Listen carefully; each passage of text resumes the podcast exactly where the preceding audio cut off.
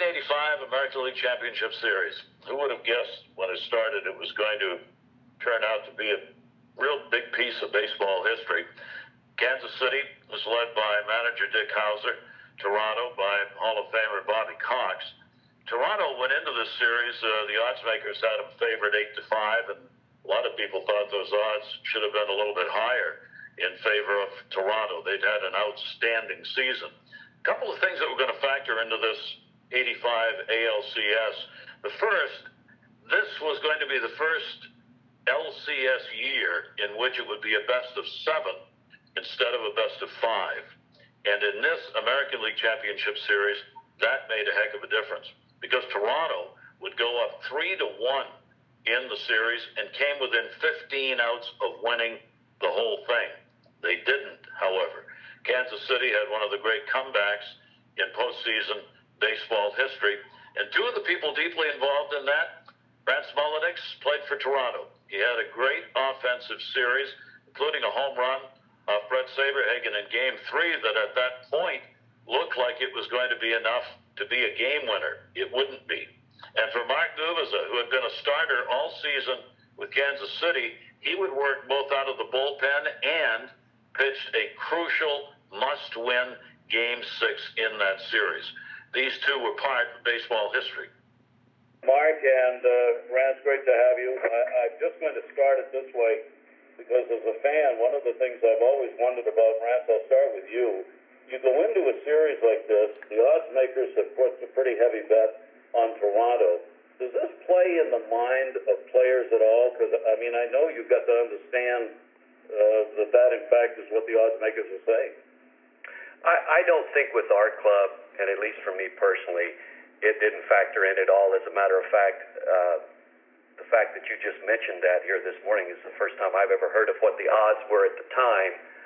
Um, but going in, I think all of us as professionals going in, you realize that in a, a five game, or in this case, a seven game series, anything can happen. And it, it doesn't necessarily mean we, we won more games. We won 91 compared to Kansas City's. I mean, we won 99 compared to Kansas City's 91. But going into the series, I think we looked at it as it was going to be a very tough series. And to be really, really honest about it, I, at least for me personally, I felt like it, it was it was about even up. And the reason I say that is because Kansas City had very good pitching, and in particular, they had some very good left-handed pitching, and we had struggled against that. So going into it, that's not something we thought about. I thought we felt like we're going to have to play extremely well to beat the Royals. Yeah, I, yeah, I, I think on our our case, I think because the, the year before we we played arguably one of the best teams in MLB history, the Tigers, and we, I was at that point it was a five-game format for the ALCS. We lost that, we got swept, but a couple of games really close. We gained a lot of experience, especially for us younger pitchers. We we pretty much had a veteran everyday lineup, you know, led by George Brett and you know, Willie Wilson, Frank White, and Steve Balboni, guys like that. But uh, I think everyone all of a sudden felt that okay, we weren't going to be overwhelmed by being in in a series like that, and we knew Toronto. You know, we faced a lot. You know, Bret Saberhagen and myself, we had our struggles against them, and Rance hit it right on the head. They they crushed right-handed pitching really well, but we had some really good lefties with Leibrandt, Danny Jackson, Bud Black, that we felt that we had a shot. But you know, going down in the series right away like we did, we were like, oh, you know, you look at the outfield in particular for Toronto. You're talking about one of the most talented outfields you'll ever see. Guys with power, speed, great arms in the outfield, cover a lot of ground. It was it was one of those teams where, and they also had platoons at every seemed to be every position, so they felt like they had a bigger you know, 25 man roster than we did. We were pretty much set with our everyday lineup, but they had a, a lineup that could interchange between a righty and lefty depending on who was who was on the mound that particular night for us. So Toronto does what they're expected to do, and you go up two games to none. You had a couple of rain delays that took place. Uh, I wanted to ask about that. I've always, do rain delays affect the attitudes of the players in these games? Because it looked as though it may have changed uh, the momentum, uh, maybe in each game, uh, but certainly in I think game number one. Was it? Did players feel that even in a series like that? I think you make a very good point in the fact that it may have changed uh, the momentum in game one. because prior to that rain delay, uh, Kansas City was up, and uh, uh, we hadn't done much at that point offensively to that point in the game. But really, uh, I think during the regular season, yes, sometimes I think a rain delay can definitely have a, a, an effect, at least psychologically, uh, on a ball club. But considering the circumstances at the time, uh, I don't think it had any effect at all. We're we were going to have to come out of that rain delay ready to go and play. Um, and so I, I think the postseason makes it a completely different atmosphere and completely different mental approach coming out of a rain delay than it opposed during the regular season. Yeah, I always felt, and, and, and you think it would be just the opposite, that a pitcher would be a disadvantage because the baseball has a chance of being wet from the rain, but I always felt it was more difficult for hitters to be able to see the baseball. First of all, your, your reaction time is, is so quick to begin with to put the ball in play. You have the raindrops hitting the helmet, then just dripping down in front of the eyes, so you have that distraction. So anytime there's rain, even though if you're warmed up and ready to go, uh, you know, you, you hate to sit down and then have to get hot once again. But I, I always felt, and, and even talking to a lot of pitchers, whether it was on my team or even opposing pitchers, boy, it's tough to hit, and uh, you got to use that as, you, as an advantage for you because it's more difficult for them to be able to see the baseball coming in there, whether it's a fastball or some kind of a, a secondary pitch. So, you know, you hate to have those things where you, you, you're ramped up, ready to go, and then you have to, you know, cool down and get re re hot and get, get going once again. But you know, for me, you know, I think it's always an advantage. But there were so many ebb and, flows during the course of this of this series we had against the Jays, and, and you know, and I think part of it, even though in this age of, of baseball right now, we're talking about matchups and and openers and bullpens. I think Dick Howser did an amazing job as far as, especially when you look at games six and seven of, of the playoffs, where he was able to, you know, go from two right-handed pitchers to bring in lefties to take out, you know, Rance and, and their left-handed bats to, to negate that and, and flip that lineup back around as quick as possible. You didn't really see that a whole lot in baseball prior to that, but I think Dick Howser did an amazing job as far as doing that throughout that series. Well, he he did, and that's an excellent point. And you made the point earlier about we did have some positions that platooned, so we could match up real well uh, versus righty or lefty.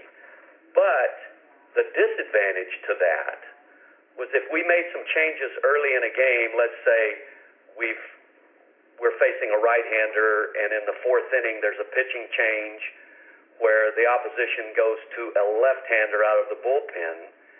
And then what happens if, uh, you know, of course, the game dictates it to some degree the score. If we're down or even tied, and we had a situation to where we could get ourselves back into the game by pinch hitting uh, to to get the percentages as much as we could back in our favor, uh, or maybe go up a couple of runs uh, uh, if we got a big hit through a pinch hitter. Uh, Bobby Cox wouldn't hesitate to do it because he didn't manage a game based upon, well, I know it's just the fourth inning and we'll get this opportunity again later in the game. He didn't manage that way. If he had an opportunity to tie the game or expand the lead even sometimes, he would pinch hit. But what happened is that would leave you vulnerable later in the game if now out of the bullpen, seventh, eighth, and ninth inning, you have a right-handers finishing up the game for the opposition. Now we couldn't counterpunch anymore. So it, it, could, it was definitely an advantage at times, but at other times, and in particular this series, it turned out in a few instances to be a disadvantage. Yeah, especially when you think about it, lefties, you know, would hit Quisenberry really well, but right-handers really had a tough time with that arm angle. Even though Quiz didn't necessarily have a great, you know, ALCS, but still he could shut down a, a right-handed batter with the best because he's going to get a ground ball out. But you know, as a lefty, you're going to see the ball pretty well out of his hand for a long period of time to give yourself a better chance to square up the baseball. So when you go righty, lefty, then you bring Quiz in there, and he wasn't one of those, you know, closer was going to go one inning. He was going two, even possibly have to get, you know, seven or eight outs during the course of, of a game for Quiz because he could throw every day from that arm angle. So yeah, that was that came into a play quite a bit. We, you know, throughout that entire year with Kansas City, we basically stuck with a nine-man pitching staff. And in this day and age, with 13 or 14 guys in your pitching staff, completely different. So it was starter, maybe one guy in between, and then then your closer. But that's why I think when you look at it, so similar to the, today's game, a lot of starters you know, including myself and, and Bud Black and, and even Charlie Leibrandt, all pitched in relief in that series, which is was odd during that time in baseball. I just, just it's just something that, uh, at the, as you as you say, at that time you didn't see a lot. And you know, back to Quisenberry, as a left-handed hitter, you didn't mind facing him because basically, all you had to do, you look for the ball, try to get it, make him elevate it just a little bit, and the ball sinking and going away from you, which is always a little easier to to manage than if that ball is sinking and running back in on your hands, which, of course, with the right-handers, he was. All, I don't know what right-handers hit against him career-wise, but it couldn't have been too much. But as a left-hander, uh, he, if you had the right approach to him, you could have some success. But there was a, a couple of instances where he was flipped on us, and uh, uh, not that he wouldn't have had success anyway, because uh, you know his career speaks for how good he, he, he was. And uh, but it, it just it's interesting how the, the scenarios played out, and I it, I don't want to get too far ahead, but I know in Game Seven when uh, Saberhagen was taken out of the game after the third, and Leibrandt followed him. Um, I think I believe it was Leibrandt. Um, Yeah. It we had basically at that point forced into making some changes, and we we used some pinch hitters, took some left-handed hitters out of the game, and then later on, here comes Quiz late. So. Uh, Not that that would have changed anything anyway. It may have played out the way that it did, but it, it, it most certainly forced our hand. Let me ask, let's go to game three. Uh, Toronto's up. You're going to Kansas City. Toronto has won the first two games. You're 15 outs away from going to a 3-0 lead in the series. What happened, I guess starting with Brett, in, in game three? I mean, this just looks like a complete turnaround game. Is this the game that changed the, the big mo in this whole series? Yeah, I, I, just from you know in, in that dugout, it was one of those scenarios where uh, you know watching George over the years, you know even back in the '80 World Series against the Phillies, and then all of a sudden here I am playing with him in the playoffs in '85. This is when he really took over that leadership role, and he, he basically came in there before the game and said, "All right, guys, all right, just jump on my back. We're we're going to do something special here tonight." And obviously he had a you know fantastic game, you know, just carrying the club. I mean, it was a back and forth game you know, from the get go. But when he, when, when as our club went, you know, George Brett was was the guy. When he looked comfortable and was had that edge going with him in that game, I said, oh wow, this uh, all of a sudden we have ourselves a series. Like I said, even though it was a back and forth game, Saberhagen didn't pitch particularly well, and, and over the years, the Blue Jays really swung the bat well against Sabes. Even though he was a Cy Young Award winner that year, they had some pretty good swings against him. But you know, George is, was so locked in he had success against Doyle Alexander, and he, and he made sure he let everybody know that he's going to get some good at bats against him. Even though Doyle was excellent for the Jays too, that it, you just knew that George was going to carry the club. Uh, you know, other guys had their good at bats, good good approaches, but what George did in that game, all of a sudden, I think when you have your leader doing something special, all of a sudden we felt we had a shot because at that point. Well, we, we we knew we heard it from a number of people how good the Jays were. We saw them during the regular season. We saw them the first couple of games we knew we were in trouble. We had gotten swept the year before by the Tigers. We were in the process that may happen again, but then George just came forward and became the leader that he was, and he carried that all the way through that whole entire series. Well, I do. I just have a qu- quick question for you, Mark. When did George not ever look comfortable at the plate? I don't ever remember you know what? The only guy, if, unless it was Charlie Hough, a knuckleball, or someone could, you know, that's the thing. Doyle had that real slow breaking ball usually pitchers that throw, you know, you know, below the hitting speed, that's the guy you had trouble with for whatever reason. Eh, you could be a lefty, righty. If you threw hard, you just ask Goose Gossage on that one. He's going to hit it hard. But if you threw the ball slow, because he had that Charlie Lau hitting approach where he was he was gathered up through the baseball. So if it's slow, you know, that's the only time he would have a problem. But I'll tell you what, he was he was locked in, Rancid. I'll tell you, I, I couldn't believe how good and focused he was in that because you know we're, we're kind of still reeling a little bit, thinking, boy, we're in the postseason again. We have a chance to get knocked out, swept back to back season. That's not easy to do, and we were in the process of probably doing that once again. Yes, uh, I playing third base, you know, even when sometimes he would get out on that front foot, his hands would stay back so well. Uh, as a third baseman, when those hands stay back, you, your your first thought is, "Uh oh, he's going to hit this one hard somewhere." But uh, it's interesting. We had obviously when we you sit down and go over, okay, how are we going to pitch uh, these hitters on, on the opposition? The one guy that we all agreed upon we were not going to let beat us, of course, was George Brett. And uh, just moving forward in that game, we were down two to nothing going the top of the. I mean, excuse me, game three. He, he hit the he hit the solo home run. Um, I believe in the first inning with two out, and then we're we're still down two to nothing going to the top of the fifth, and we score five runs off Saberhagen and take a five-two lead. Then Sundberg gets a solo shot in the bottom of the fifth to make it five-three, but we still feel actually very comfortable at that point, we still feel like we can finish off this game because we felt like we're probably going to score a couple more runs. And even if we give up a run or two from this point on, uh, we, we, we were still very confident. And then in the bottom of the sixth, uh, in a 5 3 game with a runner on and Brett coming up to hit, I remember Coxie, Bobby Cox, I remember, came to the mound, discussed asked Doyle, "What do you think? Do you think you can get Brett out?" And he felt like he felt like, "Yes, I can. I, I, I can get him." And so the decision was made. We're going to go ahead and pitch to him.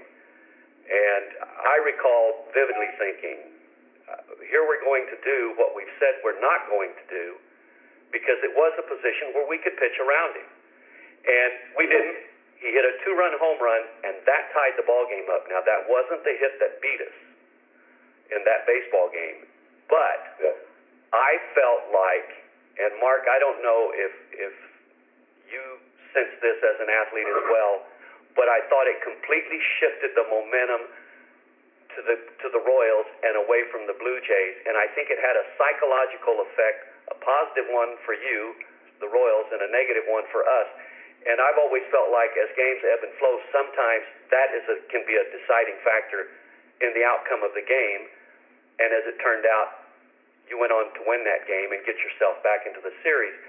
And just if I can just for a moment jump forward in game four with runners at first and third, and uh, uh, there, there was no score at that point, and nobody out. Brett comes up to hit, and Steve's on the mound, and Bobby Cox says, "Put him on."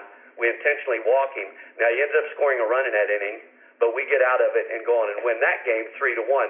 So I kind of reflecting back, if if we would have elected at that point to, if we didn't intentionally want walking, just pitch around him and not giving him anything to hit, maybe we win game three, and it's over after game four. So uh, Brett in that game, and it maybe that arguably might have been the best postseason game he ever had. I think he had a single, double, and two home runs. Yeah, like yeah. you said, he just put you guys on his back, and away you went. Yeah, I mean, you could feel the energy once he hit that, that second home run. It's like, oh man, we're, we're actually going to do this thing. You know, when you're fall behind like that and you're down in a series already, like a, like you, like you said, the five run inning, you, you feel like you're done. And you know, Hall of Fame managers, you know, make some mistakes along the line too. And Bobby Cox, I mean, at some point when you give your pitcher and, and us pitchers being thinking we're so smart, we're so tough and so competitive, oh, I can get him out you realize, well, you know what? I can get the next guy out sometimes better than I get that guy who's who's clutch. I mean, George, throughout his entire career, lived for those moments. Some guys, for whatever reason, just slow the game down and get those big hits. And, and when you're given that opportunity, you know, and he comes through, and then all of a sudden we're all, we're right back in this game. And that was a, that was a great game, and his his effort. We came into the clubhouse after that game. We were like all of a sudden, hey, we're going to win this thing, and then lo and behold, what do we do? We end up losing the next day, you know. But it was still one of those things where you were still felt you were part of the series because what he did. Uh, Brant, did, did, you ever, did you ever recover? Do you think you ever recovered from that game as a team? Uh, uh, well, that's an excellent question. Um, you know, the next year uh, we we had a subpar year. There's no question about that. In 1986, we did not play to the level that we should have. But I think by 1987, uh, Gary, that we had we had recovered. We we had a, uh, a great year up until the last week of the season, and uh, where we had a three and a half game lead with about seven to play, and we didn't win another game, and that's when we lost on the last day of the season to the to the Detroit Tigers. Frank Tanana shut us out one to nothing in Detroit, but we had lost uh, in the previous in the weekend series uh, in Toronto against the Tigers. We had lost Tony Fernandez. He's gotten hurt. He was done for the year. And we also, in the series prior to going to Detroit, Ernie Whitt got hurt. We lost him. So we went into Detroit with two key components of our lineup missing. And um, uh, so I think by then, yes, we had recovered. Uh, but most certainly, being up three games to one and losing, and then getting to play the last two in Toronto, that was tough. And and I think that did carry over into the '86 season, and because uh, we, we definitely that year did not play to the level that we should have. Mark you, you've appeared a, as a reliever. It's Game Six. You got to win. You're in Toronto. Talk about getting ready for Game Six, day before, night before, and then the game.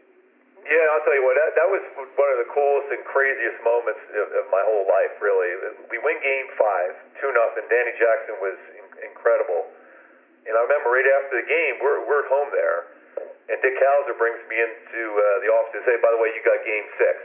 You know, and at, at that point, I wasn't even scheduled to start. I was pitching out of the bullpen, and I said, "Okay."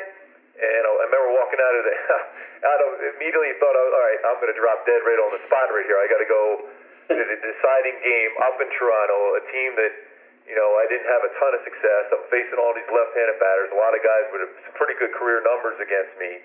I'm walking out, and George Brett just pulls me aside. He goes, "Hey, man, what's what's the word?"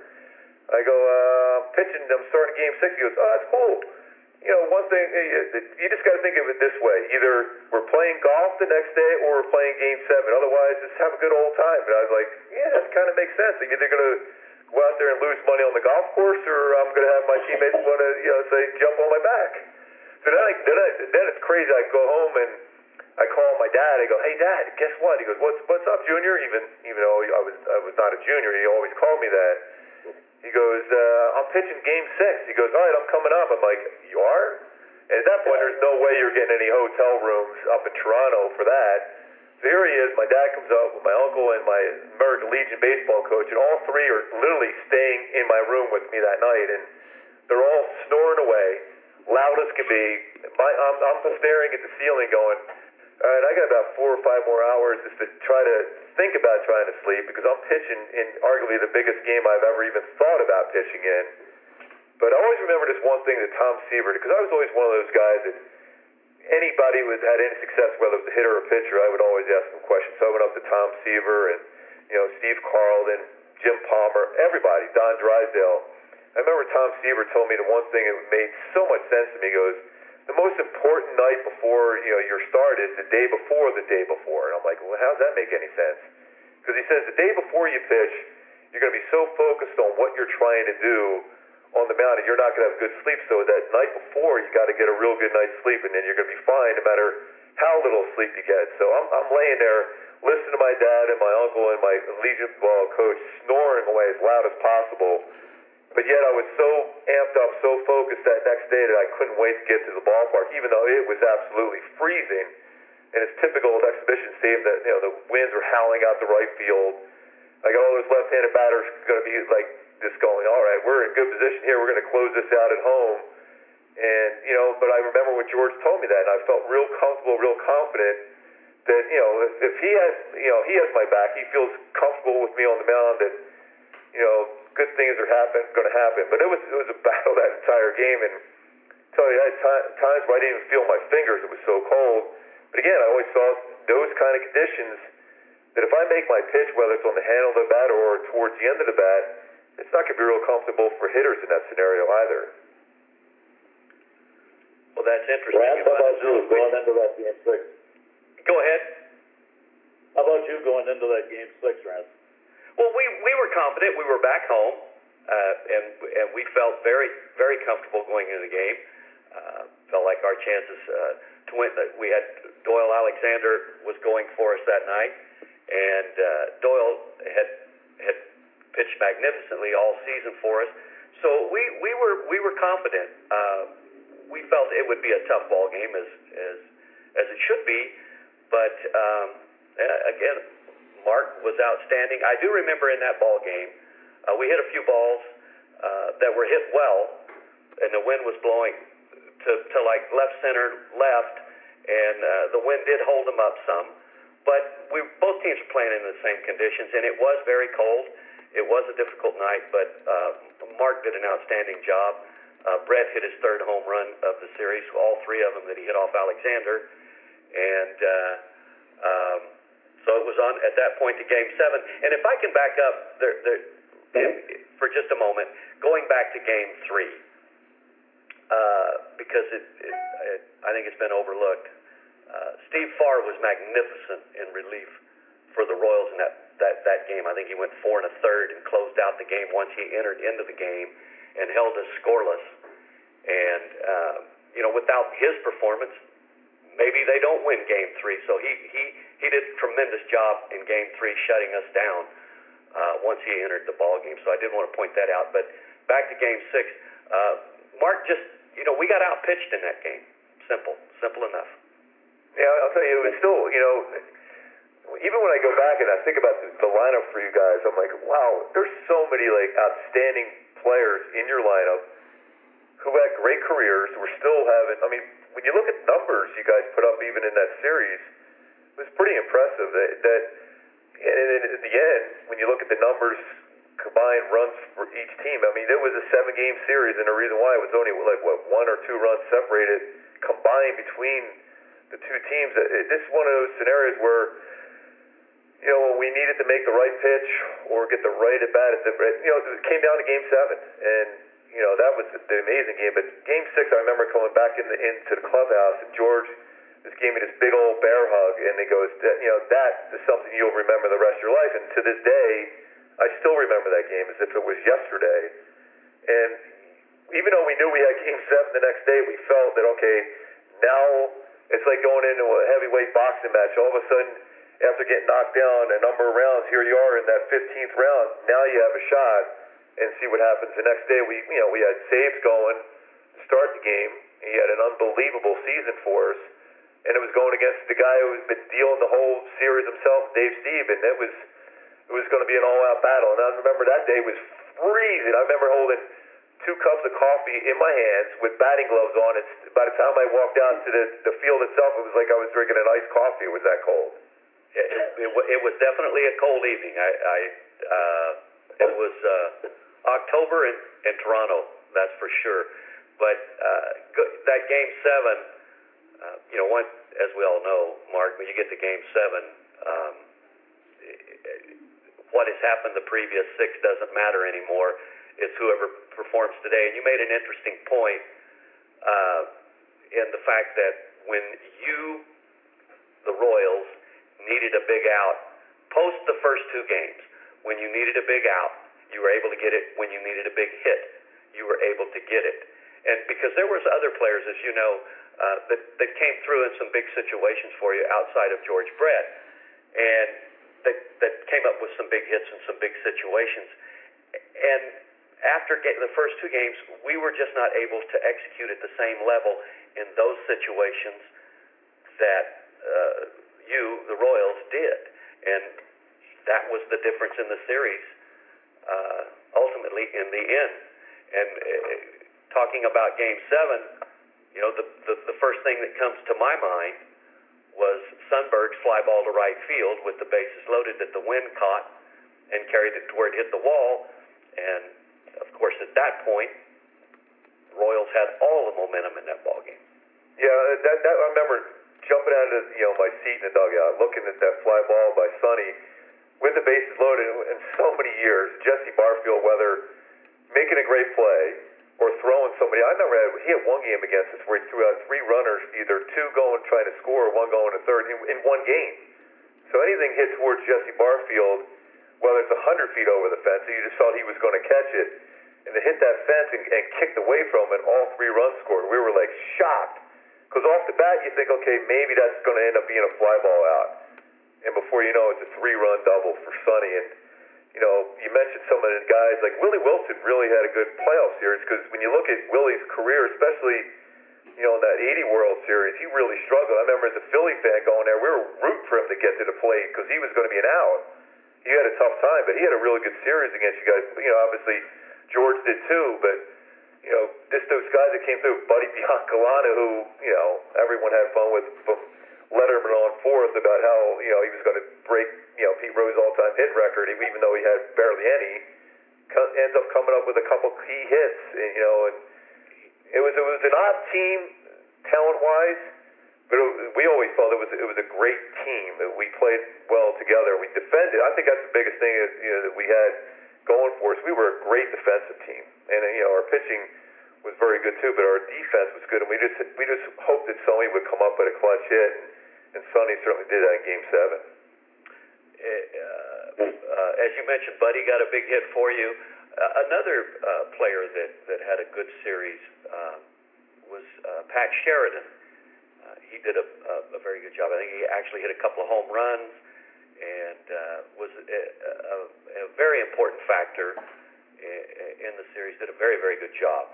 So, know, it, as you know, it takes a lot of things to win. And again, it's back to your previous point. And when you needed a big hit, you were able to get it. You needed a big out, you were able to get it. And oftentimes during the course of the game, whoever wins in two or three big situations in the course of the game wins that situation, ultimately will win the game. And I think that's what happened.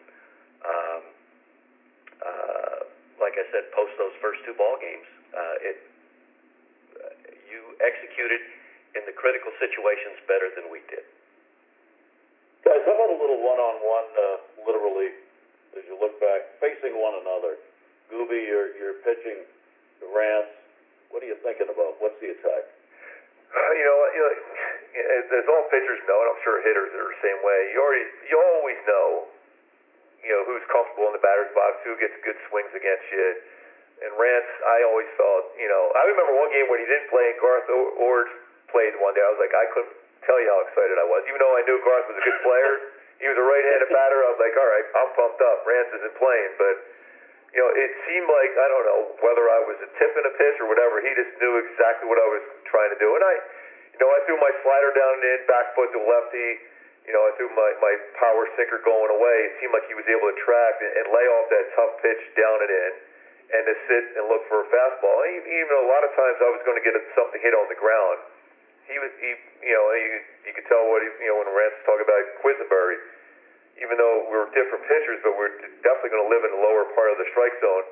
His goal was to not go after that pitch, bring that pitch up. Umpires at that point, mostly in the American League, they didn't call the low strike. That was more of a you know a National League thing. So you're gonna, they're gonna he's gonna bring up the strike zone, and, and when I get the ball up in the zone, he has some pretty good swings, and uh, that that reason alone, I just don't like you, Rance, because you got a lot of good swings against me. I'm going to play cordial to you right now, but I don't like the way that you had some good swings against me. Uh, well, the competitive side of us, I, I, I completely understand. Um, I will say this: I I was much more comfortable against Saberhagen than I was against Mark. Um, uh, I don't know. I couldn't. I don't. I have no idea what my stats against uh, Mark would be.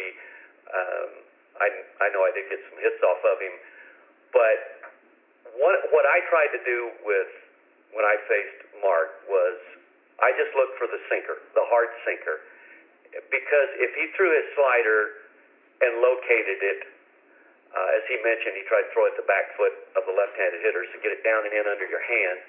I couldn't do anything with it anyway, so it really didn't make any sense for me to, uh, on occasion, to look or sit on the slider and try to hit that pitch because if he located it, I wasn't going to do anything with it to begin with. So I just basically tried to stay out over the plate with him, as he mentioned, try to make the, the, sinker start up just a little bit, and hopefully make a good swing and put the ball in play hard. And that was the approach that I had against Mark, and and what success I did have. Uh, that's what I if, if I faced him three or four at bats, that was the approach because, like I said, if he made if he made a mistake with the slider, maybe I could do something with it, but it didn't really make a lot of sense to look for it because he, he was very, very good at keeping it down and underneath your hands as a left-handed hitter. And he had an excellent slider. It, had, it was late, it was hard, and it had good depth to it, good tilt to it. And um, uh, so just tried to stay with the hard sinker and, and hopefully he could put it in play a couple of times hard. Let me ask you something about there. There was a catch, uh, a Moseby catch, no catch. He thought he had it. It was ruled a no catch. Uh, there were no video replays at the time. The slow mo of it wasn't necessarily definitive. Does that become a, in any way a turning point in the series? Do you remember that play and how it affected you? I do remember the play, but I, I, I reflecting back, I don't think it, it, it had any effect on the outcome of the series at all, uh, or even the particular ball game. Uh, it's just one of those things that happened. I, I remember it vividly. Uh, Lloyd thought that he had he had caught the ball, and and uh, uh, the replays. It was it was very very difficult to tell if if he had in fact uh, made a clean catch or if the ball had actually hit the turf. Um, but from my perspective, um, uh, it, it it did not affect any any of the outcomes. Yeah, I'll tell you what. They, you, you guys, I mean, when you think about that outfield, you can compare that outfield really, Rance, to any outfield the game has ever seen. When you talk about pure athleticism, covering the ground, making plays like that, or, or barely making or not making plays on that fly ball. That uh, I always thought anything hit, with, you know, unless it's way out, it was going to be caught. And you know, the, the range and the arm strength, it was it was pretty. Actually, it was kind of fun. Is, is it basically? I've always been a baseball fan, just watching you know, the talent, actually the, the overall talent of your team. And we were, even after we win game seven, I remember we were all going crazy in, in the clubhouse and we're all kind of still kind of shocked that we actually won that series. You know, from obviously being down three games to one, but when you look at the talent, and, and we knew that with, with the team we had, that who knows if you're ever getting back, even though we did get back to back playoff appearances in 84 and 85 but when you get in those positions where you have to find a way to somehow win that series against a team that was so talented, we were kind of shocked, you know, and, and it actually carried over into the, you know, the, with the World Series where we were like, we couldn't believe we won it. Before you know, it, we're behind two games to none once again, and then three games to one in that series before coming back once again. But uh, you know, it was it was a lot of fun. This is a, is a pure fan to watch such a talented team, and we knew at some point you know that team was going to do something special. And uh, you know, Toronto was so good. And I, we we all love the city. We didn't necessarily love being frozen stiff. You know, that it's game six and seven in the, of the playoffs there. But uh, so it was so much fun going against you guys. And and you know, everyone kind of we kind of liked each other. There's not there was a lot of hatred involved. Where you see that with teams going. I know from talking over the years with with George and Hal and, and Frank and Willie, there was pure hatred for every time they played the Yankees it wasn't quite that you know scenario with the with the Jays. Other than the fact we were we were like amazed how talented that that, that Jays team was, and we were kind of in shock that we actually somehow won that because things just went our way at the right time. And oftentimes that's what has to happen in order to to to win it all. Uh, you have to have a break here or there. You have to come through in some big situations, and as I mentioned earlier, you guys were able to do that. But you know, you talk about the talent of, of, of the Blue Jays, and particularly the outfield at that time. And pretty much everybody was in their prime uh, uh, at, at that point in their careers. And w- when just, I can say this, uh, when you play with somebody every day, uh, it, you kind of start to take them for granted in terms of uh, you don't think about how good they are. I think when you're playing against your opponent, uh, I think it, it, it's something that jumps out at you. How about you know somebody's a really outstanding hitter, an outstanding player, outstanding pitcher, whatever it may be. But playing day in day out, you just get so used to seeing it that nothing really surprises you anymore. And that ball club, I can say, the 1985 team uh, was, in in my opinion, the most talented team that I ever played on. Um, and but yet we weren't able to get the job done in the postseason. But it was a very talented team. We had Tony Fernandez at short, Damaso Garcia at second. We had Willie Upshaw at first. And you talked about how your club could play defense, how the Royals could play defense, which is something that often I think gets overlooked and there's is not given enough credit. But our club, we great defensive ball club, and like I said, we had excellent pitching as well, which you have to have. But we could catch the ball as well as anybody, and uh, in in a number of those positions with great range. So uh, it was a very talented team, but uh, I think in in some ways you kind of uh, underrate your club just a little bit, Mark, in terms of talent. Uh, playing against you, I thought it was a very talented team, uh, and the pieces you guys did play extremely well as a team. Uh, you, you could tell when, when we would play you, everybody in every situation on your ball club, you could tell by their approach that what they were, their, their approach in that situation was, what do I need to get done at, in this situation to give my team the best chance to win? And I think it's one of the reasons that you were able to get to the postseason, number one, and number two, be a world championship team because you as a team had that approach. And, um, uh, but you, some very, very, very talented players on, on that ball club. And we did have a, a very good rivalry, I thought. With most certainly, you are our best rival out of the Western Division of the American League at that time. And uh, uh, we went head to head, had some great ball games, some great series. But uh, it is you did make a very interesting point. Looking back on it, I don't recall there ever being any animosity or anything between the two teams. We just played hard against against each other. Uh, we we we had the same dislike for the Yankees that the Royals did. Uh, anytime we played the Yankees, uh, there there there was some genuine dislike, which we just didn't seem to have when we played the Royals. And it's obvious that you guys didn't feel that way about us. You just thought we were a very talented team, and we have to play well to give ourselves a chance to win. Yeah, I think too. When you look back, when you think about it, both managers. Wow.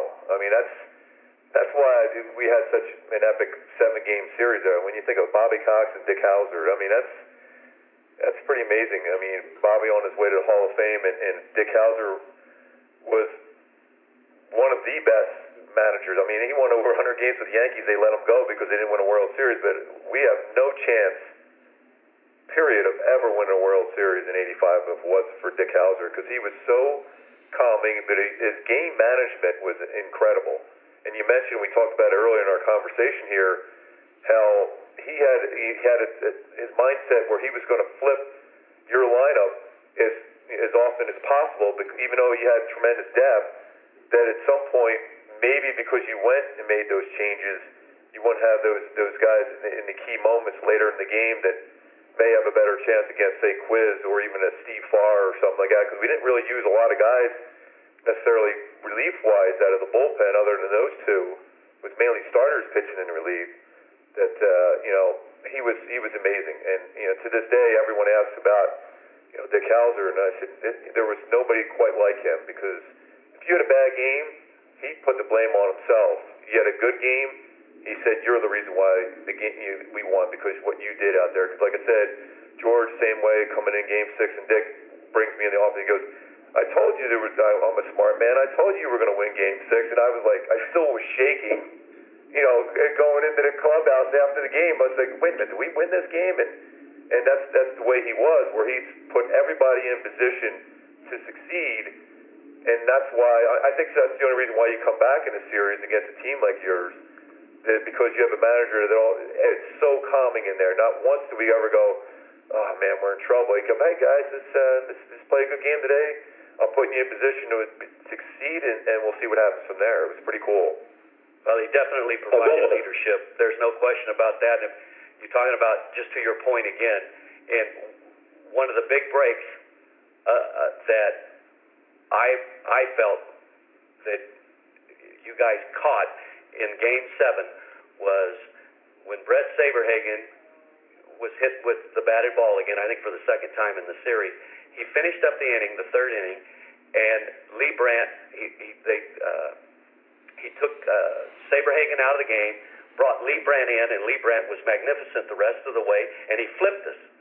And he, he did it again. Now, I to this day, I don't know if he took Bret Saberhagen out of the game because he had gotten hit and he was stiffening up, uh, or what the circumstance may have been, or he just decided to make a change. I, I don't know. Uh, Mark, you can speak to that. But I, I definitely felt looking back, feel like looking back on Game Seven, that was a break because we were so comfortable against Saberhagen and we had had success against him. So we felt we're going to score some runs off this guy tonight. It's just a question if we pitch well enough to win the ball game. But when he came out, we were forced, based upon circumstances at that time, to do some pinch hitting and get the right-handed bats in the game. And of course, late, I I don't want to say that that was a deciding factor, but it most certainly, if it had been close late, it could have uh, made a big difference. As it turns out, you guys had a, it was comfortable for you closing out the the back end of the ball game. But again, looking back, I thought that was a big break. Uh, that went your way when you yeah. I mean, how crazy the, the fact that he would put Charlie Leibrandt in that game, considering he already lost two games. He had a chance to potentially lose three games in a series, which I don't, I don't know offhand. I can't imagine many pitchers ever lost three games in a, in a, in a series, in a playoff series. But that's what he was. Dick Howser put him in a position like, okay, I still believe in you. And he came in, and you're taking out the, the guy who's going to win the Cy Young and Saberhagen. And you're right. I don't know if, if, if Dick necessarily did that on purpose or not. I know you know, it's twice in one series. I think it might have been Lloyd Moseby hit him twice with line drives back up the middle. One hoppers that, uh, it, you know, on a cold night like that, obviously was going to stiffen up. But to to have your starter who had lost a couple games already in the series come into relief in Game Seven, where the season is on the line, it was it was, it was amazing how well and how confident Charlie was to go out there, especially when you already lost two games. I mean, that's the that's the, the difference with for us with with Dick Howser that he believed in everybody. It didn't matter who you were, and that's that's the only reason I firmly believe we won that. Other than the fact it was a nice little windblown double by Jim Sundberg, and that somehow we scored three runs, and I'm still kind of shocked on that one how that worked that way. But uh, you know, it was just one of those crazy times where everything aligned perfectly for us, and somehow we were able to win Game Seven. Guys, let me let me, uh, let me wrap this up here with you and I, I, I just listening. Uh, here's what I'm sensing, and I wanted to ask especially uh, Rance about this. Mark continues, even all these years later, to be surprised. There's some surprise in everything he talks about when he talks about Kansas City winning. And listening to you, Rance, I I still feel a pain that comes through when you're talking about this, a genuine pain of an athlete you were on a great team. You knew it. You were expected to win. You expected to win, and you didn't. And that's that still lingers with you. Is that fair? It, it, it does. Uh, when I think about it, it, when I reflect back on that series, um, it's not quite as often anymore. But that was that was a tough pill to swallow, and it hurt because, again, we had a great ball club. We actually felt we were the best team in baseball from top to bottom. And uh, we had hard fought down the stretch against the Yankees to get to the postseason. We go up three games to one. We know that the last two are going to be played in Toronto, so we definitely felt like if we get back, if it gets back to Toronto, we're going to win it. And uh, we didn't, and there was a couple of tough breaks that didn't go our way, but that's baseball. That happens. Uh, we understand that, but boy, it was that was tough. That was a tough one to take. It's it's the toughest loss uh, in a series that that I ever experienced. And I I was in Kansas City when we got beat by Philly in 1980, and of course in '87 the, the the the very difficult last week of the season uh, when we should have went to the postseason that year. But to be up three games to one uh, in in a in a seven game series, you're supposed to win it, and we didn't. And and that uh, it took a long time to get over. As I mentioned earlier, I definitely felt like that was a carryover into the next season because the next year in '86 we had a subpar year. Uh, you know what happens in these series doesn't just end when the series is over. And Mike Gubicza, you've got a real good story about that, uh, running into former manager Bobby Cox, and uh, it hadn't been forgotten. Every time I see Bobby Cox, the first thing he comes up to me and says, "I hate you." every time. He's, he, he still remembers that. He goes, "I hate you and I hate your team." And that's, Yeah, I he- just that- go, that- dude, you're you're like a world champion, a Hall of Famer. He goes, "I don't care. I still hate you." Well, at least he treated you better than he does me because the last time I saw him, I was on the broadcast team in Toronto, and Atlanta. Uh, he was still managing, and Atlanta was in uh, Toronto to play the Blue Jays in interleague play. And I went over to say hello to him. He looks at me and says, "What happened? They ran out of bodies." so, so anyway, uh, at least he hated you. He wanted, but uh, yeah, he he was he was wonderful to play for, and and uh, but uh, uh, he just, as you know, he's just jabbing you a little bit. Gentlemen, it's, uh, let me just say as a fan, I love it. Uh, I deeply appreciate it uh, that you're willing to share uh, thoughts that, that we don't get to hear very often, and uh, it's really been really been a treat. Rance Mulliniks and uh, Mark Gubicza, thank you very much. Rance Garrett, Thank thank you. It was, it was awesome reminiscing all, all over again. I'll tell you, it feels it's it's odd, but it still feels like it was uh, yesterday. I mean, it's still one of the greatest thrills to be involved in a series like that that uh, I'll, I'll ever experience or even witness anywhere anywhere down the road. Uh, It, it, it was, uh, uh, again, you know, it was a hard fought series, um, and uh, the Royals came out on top, and as it turned out, uh, you went on to uh, come back down three games to one against the St. Louis Cardinals in the World Series and be world champions. Uh, it was well deserved, and even though it was it, it was very painful to be on the wrong end of, of, of the postseason that year, uh, since I had played in Kansas City and I had some good friends on that team. Uh, in the end, uh, I was happy when uh, the Royals won the World Series because it was well deserved, and I know there were some guys over there that had been through some extremely uh, tough postseason series, in particular against the Yankees, where they were uh, didn't didn't advance the World Series, and then when they did in 1980, they lost. So they had they had swallowed the bitter pill as well, and it was well deserved. So uh, congratulations again on the World Championship, and I was fortunate enough in the end to to be on a World Championship team. So uh, I, I, I what I would leave you with, Mark and Gary, is you know we've we've all been blessed to be a part of the game and participated, be a part of it at, at the major league level for a long, long time. And uh, along with that are some difficult losses, but a lot of uh, great wins as well. And uh, so I'm just grateful to have had the opportunity. Yeah, that puts an end to another chapter of Sports Rivals. We invite you to learn more about us at any time, anywhere, about episodes in the past or those coming up. You can log on to the sportsrivals.com, join the conversation. Always happy to hear your comments, your questions, any suggestions you have for future shows, people you'd like to hear. Please don't hesitate, let us know. And if you'd like to follow us, you can uh, do that on Instagram at the Sports Rivals, Twitter at sports underscore rivals, and on Facebook by searching for the Sports Rivals Podcast. Thanks everybody for joining us, and don't forget when it comes to your rivals, beat 'em.